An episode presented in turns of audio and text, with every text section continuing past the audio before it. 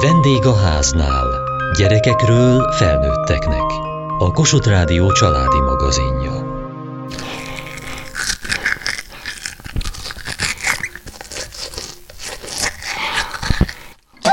Most milyen ízű fogkrémed van? Epes. Sokkal jobban szeretem a régebbit, mert az csípős is. Te szereted a fogkrémet? Eszem is. Igen, meg a fogkrémnek a kupakjából iszom is. Miért voltatok fogorvosnál? Azért mentünk a fogorvoshoz, mert fogszabályzót kellett nekem készíteni. Vártunk a váróterembe, aztán bementünk egy szobába, és ott fölültem egy fogorvosi székre. Hogy készült a fogszabályzó? Bele kellett harapni egy gyurmába, fölül is, meg alul is. Kellemetlen volt? Amikor fölül volt, akkor csak orron tudtam levegőt venni, és amikor szájon próbáltam, akkor hány ingerem lett. Ez egy ilyen massza volt, amivel mintát vettek a fogaidról?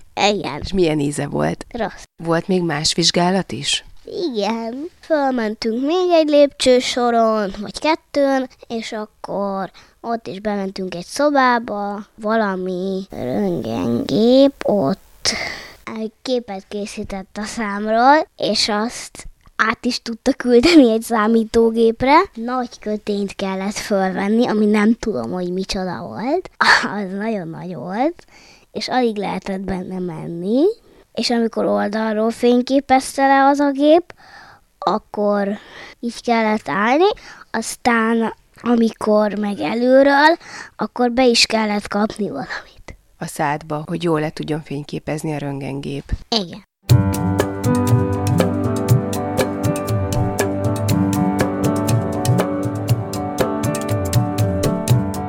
Dr. Rózsa Noémi Katinka, a Szemmelweis Egyetem Fogorvostudományi Kar gyermekfogászati és fogszabályozási klinikájának igazgatója. Amikor kibújnak a csecsemőknek az első fogai, akkor ugye még kicsit nehézkes a fogmosás. Hogyan lehet ilyenkor ügyelni arra, hogy ne kezdjenek el romlani ezek az éppen csak kibújt pici fogak? Minden esetben el szoktuk mondani, hogy nem csak onnantól kell erre figyelni, hogy előbújnak a kis tejfogacskák, ez körülbelül a hat hónapos életkor köré tehető. Szükséges, hogy a kismamák az elején odafigyeljenek, figyeljenek még a fogatlan állapotnál is a gyermekeik, babáiknak a szájhigiéniájára. Ez azt jelenti, hogy minden étkezés után át kell már akkor is törölni a gyermek száját egy kis steril gézzel, amit forralt, langyos vízbe bemártanak, és ezzel végig törlik a fogatlan részeket. Így megakadályozzák azt, hogy a fogszóvasodást elősegítő baktériumok túl korán elszaporodjanak a gyerek szájában. Ide tartozik még az is, hogy kerülendő az, hogy fertőtlenítés céljából a kiskanalat vagy a comit a saját nyálukkal próbálják tisztítani,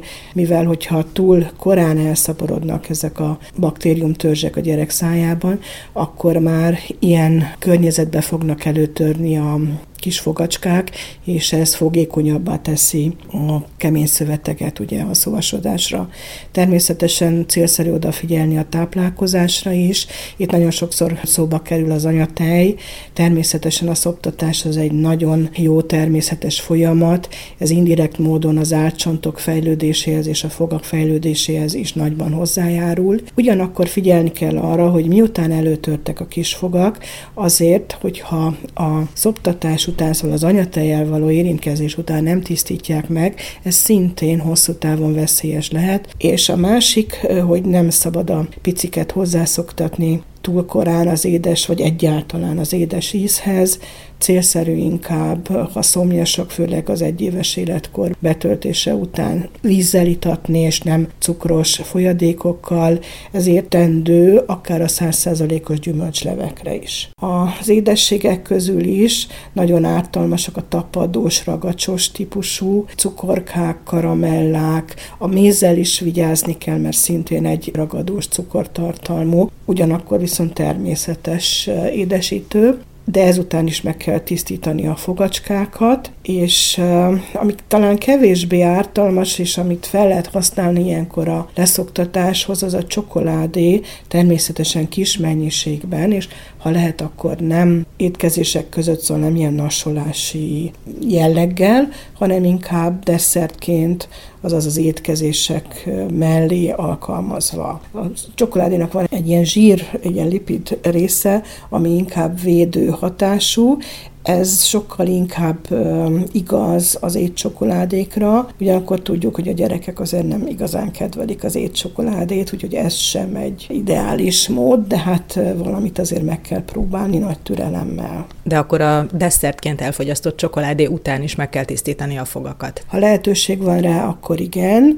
Ugye a minimum az a naponta kétszeri fogmosás reggel és este, viszont a főétkezések után közvetlenül nem ajánlott a fogmosás, hanem célszerű várni legalább egy 20-30 percet, hogy a szájban visszaálljon az az ideális közeg, ami kémiailag is elősegíti a fogak védelmét.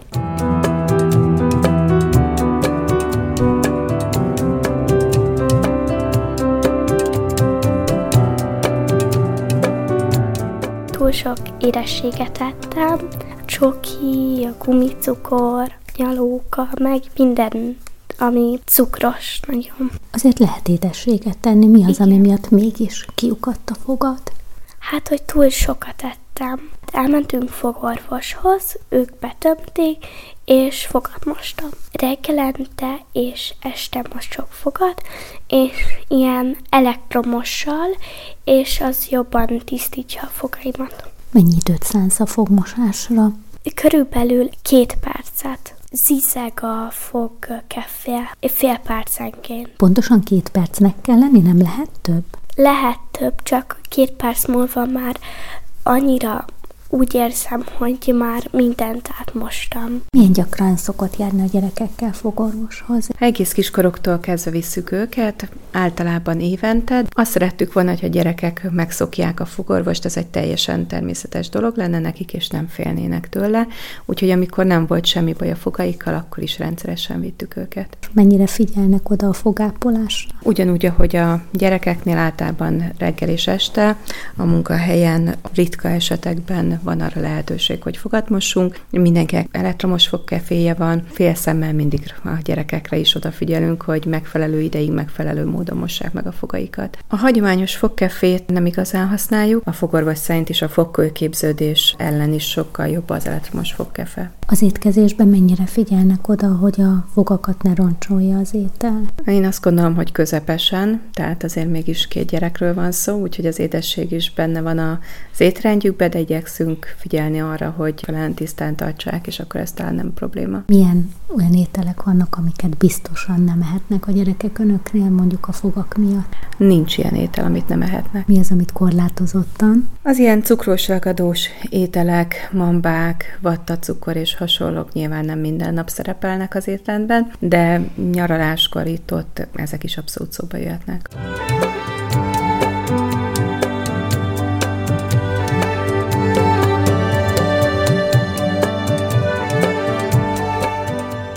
Mikortól mossuk a gyerekek fogát és hogyan. Dr. Rózsa Noémi Katinka, a Szemelweis Egyetem Fogorvostudományi Kar gyermekfogászati és fogszabályozási klinikájának igazgatója. Én nagyon jónak tartom ezeket a kis újrahúzható puha fogkeféket. Egyrészt nagyon korán hozzá tudja szoktatni a gyereket ahhoz, hogy ez egy voltak éppen kellemes érzés, ugyanakkor megszokja a rendszerességet is. A későbbiek folyamán át lehet erről állni, ahogy bújnak elő a fogacskák. A szintén szintén szilikonsört és baba fogkefékre, ami után következik már a gyermek fogkefe a megfelelő kis fejjel és puha sörtével, és Természetesen itt még szóba kell hozni a fogkrém használatot, amit szoktunk javasolni, hogy általában két éves korig, ha lehet, akkor fluoridmentes legyen, vagy nagyon-nagyon csökkentett fluorid tartalmú, ezt követi olyan három éves kortól a gyerekfokrém, itt már magasabb a fluorid tartalom,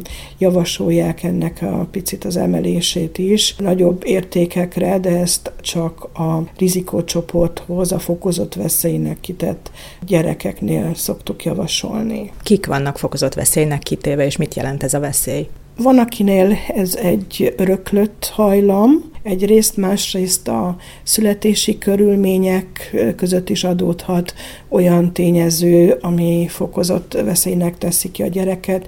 Ilyen a koraszülött állapot, vagy a szülésnél a nagyon alacsony testsúly, különböző betegségek, amik fellépnek a piciknél, hajlamosíthatják a gyereket a fogszúvasodásra, illetve a nagyobb acskáknál meg természetesen az, hogyha előzőleg erre nem figyeltek, és nincs megfelelő szájhigiénesen biztosítva rendszeresen, ami nagyon is elősegíti a korai fogszúvasodást. Fogmosás után például esti lefekvésnél van-e esetleg még egy kis nasi? Nem, csak a maximum vizet szoktam inni. Azért, mert akkor újra a fogaimba mennek a kaják. Újra fogat kéne mosnom, mert akkor koszos lenne, és ezért is kiughatott a fogam. És volt már olyan, hogy volt fogfájásod? Igen, elsőben apukám mondta, hogy lyukas a fogam, nagyon fájt, és elmentünk fogorvoshoz, és már nem lehetett betömni,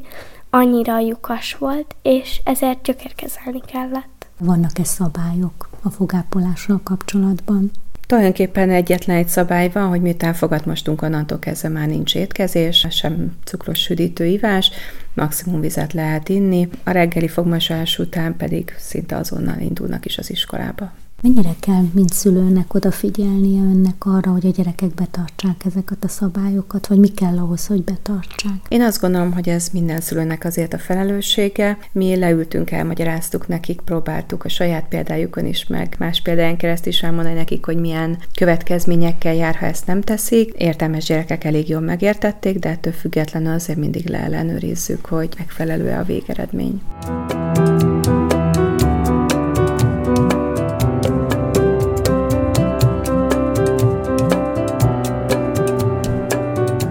Mikortól érdemes vagy ajánlatos fogkrémet használni. Dr. Rózsa Noémi Katinka, a Szemmelweis Egyetem Fogorvostudományi Kar gyermekfogászati és fogszabályozási klinikájának igazgatója. Onnantól ajánlatos fogkrémet használni, amikor már a tejfogacskák előbújtak, de itt nagyon vigyázni kell a mennyiségre.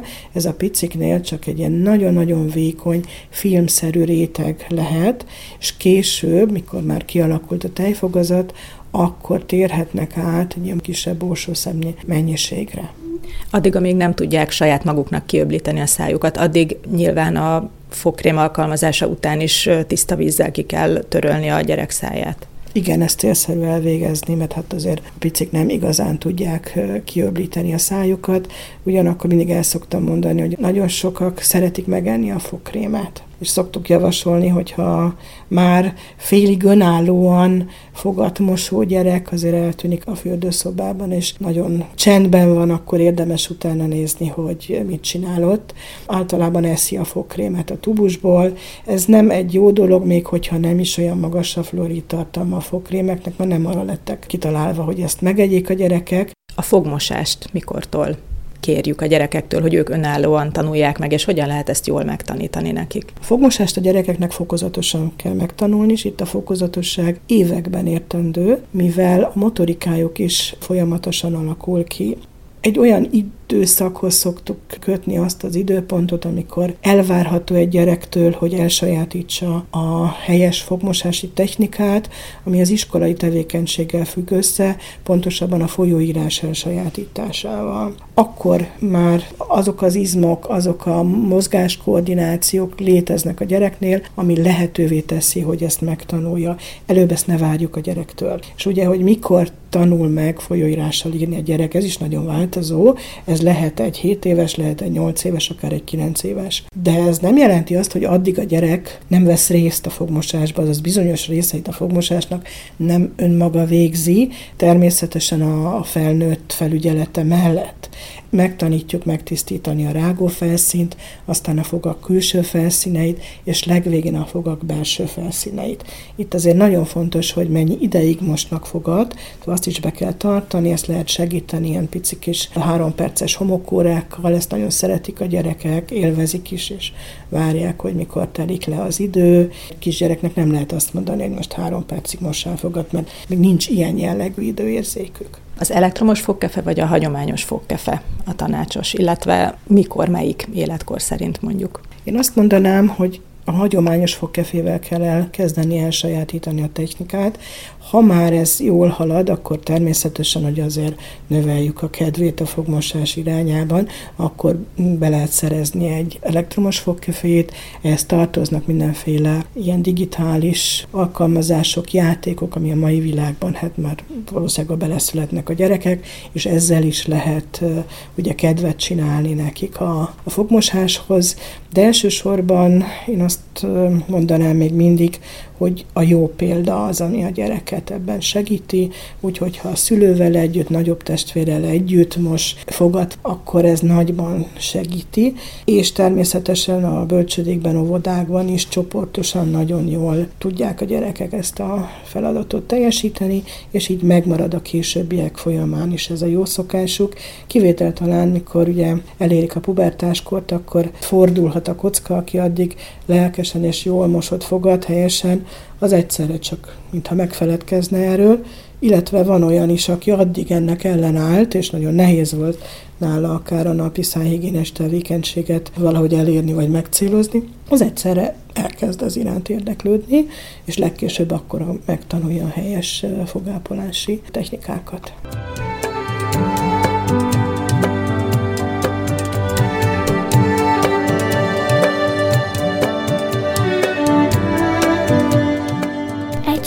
Hónaponta járok fogorvoshoz, mivel éjszakai fogszabályzóm van, hogy állítsák a fogszabályzón.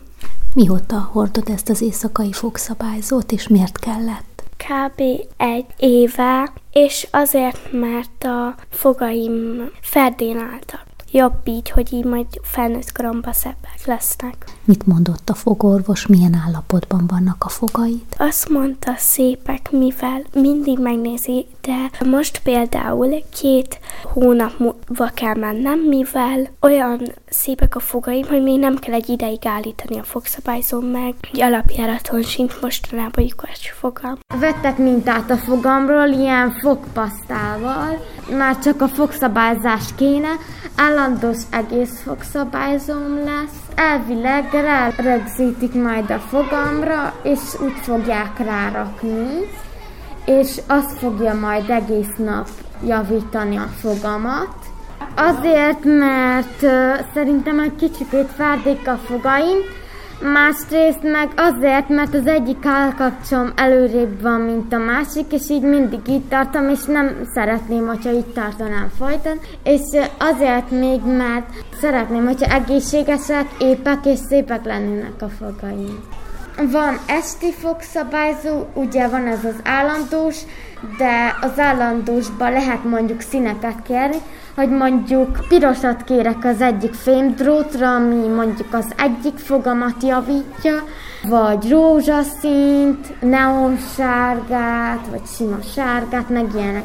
Három dolog fontos, amit nem ehetsz a fogszabályzó hordás alatt. A karamell, ami beleragad a fogadba, a popcorn, ami ugyanúgy káros a fogaidnak, de így legalább megtanulod, hogy nem szabad olyan sok édességet enni. Szerintem a fogszabályzó az most már nem ciki, hanem szerintem az most már menő.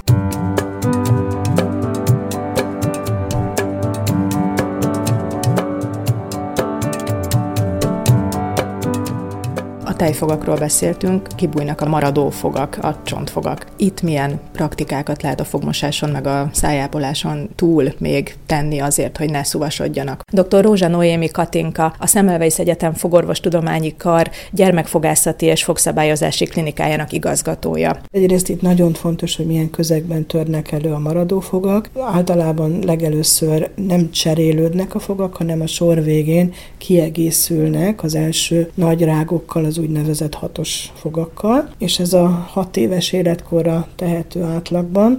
Ez azt jelenti, hogy a gyereknek még nincs ez a képessége, hogy helyesen mosson fogad, úgyhogy itt figyelemmel kell ezt kísérni, és a leghátsó fogakat is tisztítani kell. Másrészt nagyon fontos, hogy épp vagy kezelt, szóval ellátott, ha már volt a tejfogazat, közegben törjenek elő a maradó fogak, mivel hogyha ott már van egy szuvasodásra hajlamos száj, akkor nagyon hamar eléri ez a maradó fogakat is. Kiemelném a fél éves kontrollt, a a gyerekeknél lehet már védeni a szuvasodásnak, talán még inkább kitett fogfelszíneket, ilyen a hatosoknál a rágófelszín, ezt már az előtörést követően is lehet barázdazáróval ellátni. Ez egy filmszerű réteg, amivel bevonjuk ugye a fogfelszínnek azt a részét, amely a barázda meg a csücskök miatt inkább fogékonyá teszi a szuvasodásra, és hogyha megvannak ugye az indikációs területek, akkor a barázdozárás az része a gyermekkori prevenciónak. Tejfogon is lehet alkalmazni, főleg a magas rizikócsoportú gyerekeknél szoktuk. A fogszabályozás miért fontos? A fogszabályozásnak főleg a páciensek, a gyerekek, fiatalok, ma már felnőttek részéről is ugye van egy esztétikai szempont, ami miatt ezt ugye kérik, vagy igénylik, mindinkább többen, de természetesen vannak olyan fogazati eltérések, amelyeknél orvosilag is indikált a fogszabályozás, szóval ahhoz, hogy jól tudjon működni a rágóapparátus, és legkésőbb, ha nincs egyéb eltérés, vagy nem szükséges, a vegyes fogazati időszakban, amikor már elkezdtek cserélődni a fogak, akkor célszerű elmenni egy fogszabályozási konzultációra. Vannak olyan eljárások, amit már a korai időszakban, akár nagyon ritkán, de tejfogazatban is lehet alkalmazni. Nagyon sok eljárást lehet alkalmazni a vegyes fogazati időszakban, nem is csak, hogy lehet, hanem kell, mert olyankor a, a növekedést is ki lehet használni, és természetesen van egy olyan része ma már a fogszabályozásnak, amit a kialakult maradó fogazati időszakban, akár felnőtt korban is be lehet vetni. Ez nagyon egyéni, mindig azon múlik, hogy milyen eltérésről beszélünk, milyen adottságai vannak a páciensnek, illetve milyen életkorú.